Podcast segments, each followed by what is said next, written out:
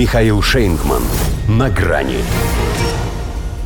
Премьеру Янки мешают. Нетаньяху объяснил простой наземной операции. Здравствуйте.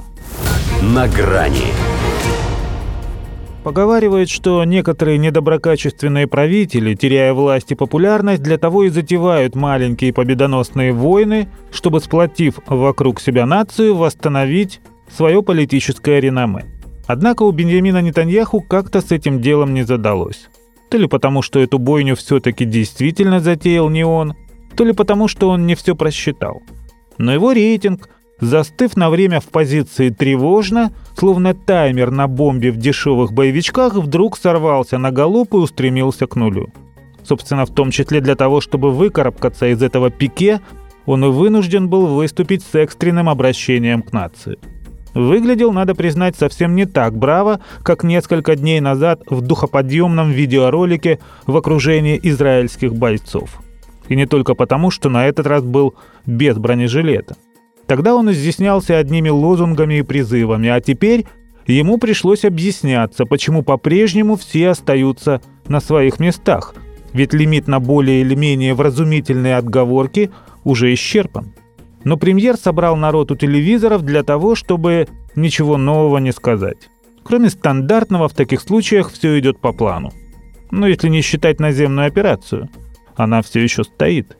Но и это тоже исключительно потому, что так надо.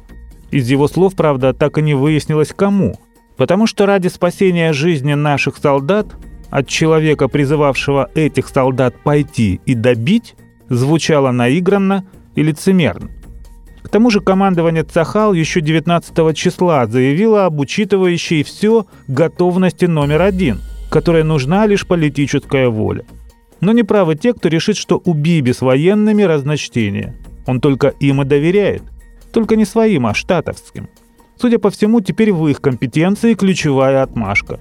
И заложники – это для них лишь прикрытие, ибо чем настойчивее в Вашингтоне требуют их спасения до начала вторжения, тем меньше у Хамас желания их отдавать. По крайней мере, американские СМИ уже не скрывают, что Пентагон прежде всего заботит собственная безопасность на Ближнем Востоке. США потому и заставляют Нетаньяху тянуть время, чтобы самим основательно окопаться и подготовиться к эскалации, что еще раз указывает на тех, кто больше всего в ней заинтересован. Так что израильский премьер действительно искренен, когда говорит, что не может назвать конкретные сроки входа в газу. Он их тоже не знает. Что, впрочем, в глазах общественности ничуть не повышает качество танцора, коль ему янки мешают. Надеялись ведь, что он расставит все точки над «и», а он отправил их в конец своего выступления многоточием. Наземная операция, сказал, будет, ждите. А еще впервые возложил и на себя вину за 7 октября. Каждому придется ответить, включая меня. Уточнил, однако, что он сделает это только после войны, так как сначала надо победить.